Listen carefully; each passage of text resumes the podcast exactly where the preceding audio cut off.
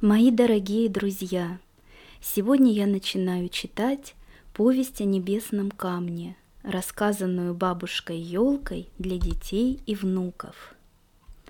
От автора. Истории, которые содержатся в этой книге, рассказала мне моя старая знакомая елка. Елка это не имя, а прозвище, но оно гораздо больше похоже на нее, чем имя – в некоторых историях она участвовала сама или видела то, что происходило на ее глазах. Некоторые из них она услышала от своих друзей и знакомых, например, домовой Луши и некой дымницы. Одни истории, несомненно, можно признать достоверными, другие вызывают большие сомнения в том, что такое может быть на самом деле – я пыталась выяснить у елки, что тут все же является чистым вымыслом, но елка тверда в убеждении, что у нее очень бедное воображение, и что-то просто придумать она не в состоянии.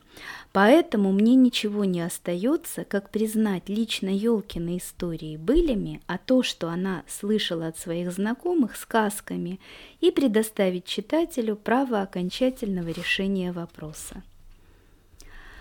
А начиналось все так. В солнечной Молдове, прекрасном городе Кишиневе жили-были. Сначала их было всего двое, молоденькие и одинокие папа и мама. Это только потом у них появились одна за другой две девочки, Зоя и Клава. И тогда папа и мама стали действительно папой и мамой и перестали быть одинокими – вы спросите, а кем они доводились бабушке елки? Держитесь за стул покрепче. Папа и мама были молоденькими уже довольно давно.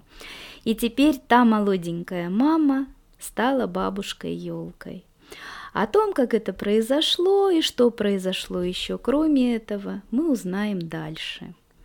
Когда в доме появились девочки, родители наконец поверили, что домовые бывают на самом деле – потому что начали пропадать ложки и вилки, деваться неизвестно куда мамины сережки и другие вещи, которые до сих пор точно знали свое место.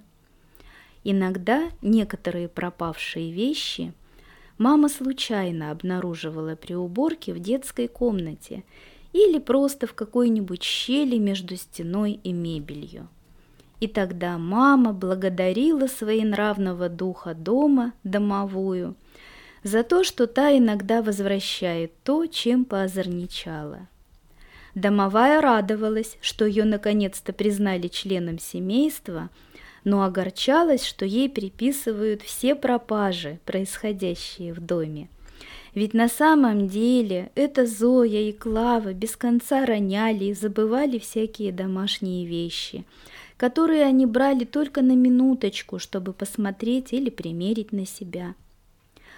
Один раз Зоя остригла кукле Тане ее длинные косы, потому что мечтала о косичках, а мама ее водила в парикмахерскую и коротко стригла.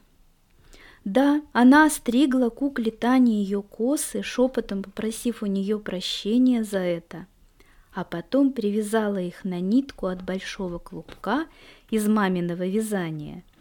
Повязала себе на голову, а чтобы было красиво, сверху надела папину спортивную светло-зеленую шапочку с помпоном.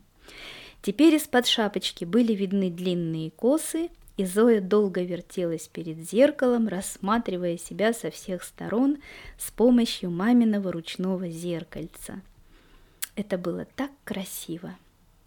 Это была самая большая Зоина мечта. Клава смотрела на сестру и полностью ее поддерживала. Она тоже понимала, что такое настоящая мечта. Когда мама пришла из магазина, она увидела не успевшую снять свои новые косы Зою вот тогда она поняла, что не стоит все происшествия подряд валить на домовую. Ведь даже Зоя не стала отрицать того, что это она сама ножницами и собственными ручками устроила себе этакую красоту. Елка утверждает, что мама не стала ругать Зою, Она только вздохнув, подправила кукле Тане стрижку и завязала ей бант.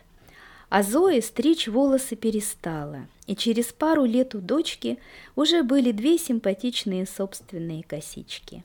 И у Клавы тоже.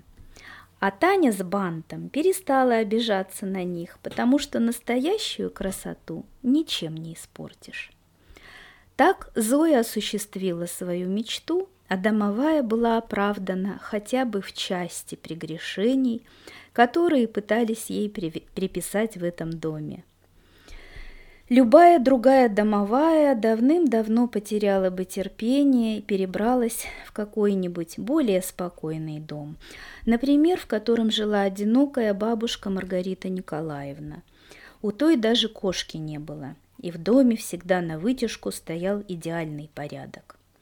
Но наша домовая считала, что скучное прозябание в полностью предсказуемом доме не для нее – она, знаете ли, всегда была немножко авантюристкой, эдакой искательницей приключений. Поэтому, как только она почувствовала оттепель в отношении хозяйки к ней, то стала пытаться разговаривать.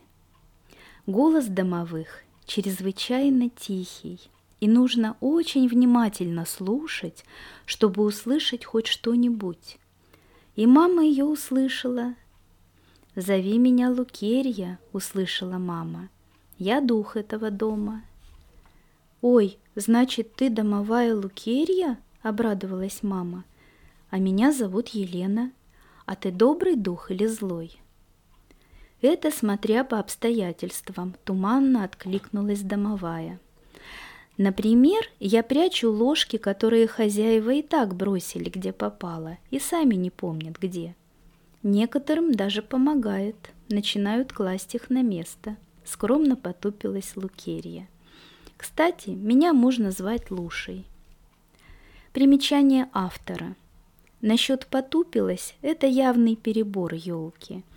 Ведь домовые на глаза взрослым не показываются, только детям иногда – Впрочем, даже услышать их могут лишь мамы маленьких детей, пока те не начинают учиться в школе только на отлично, и которые иногда сами как бы впадают в детство.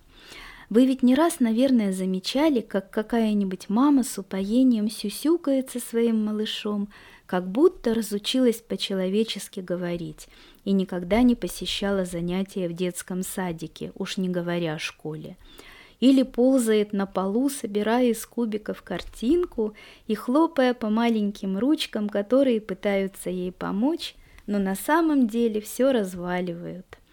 А уж если начать говорить о папах, то Зоин Клавин папа вообще с трудом выпадал из детства. Пользуясь моментом, представлю вам папу. Его имя Николай, и судя по имени, он должен быть положительным и очень серьезным человеком. Так оно и было. Но если бы ему кто-нибудь разрешил не ходить на работу, он бы вообще не вылезал из детской комнаты.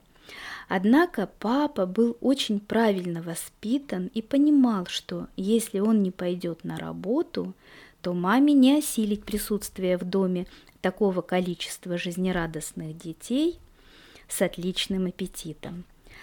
Поэтому папа ходил на работу каждый день и работал очень хорошо, а из детской не вылезал по субботам, когда мама, безумно устав от недельного сидения с двумя малышками, в одно мгновенье раскрывала крылья и улетала на них по магазинам, где моталась часа три – накупив на остаток зарплаты всяких трогательных мелочей, типа шпилек и заколок для волос и непременно новых игрушек.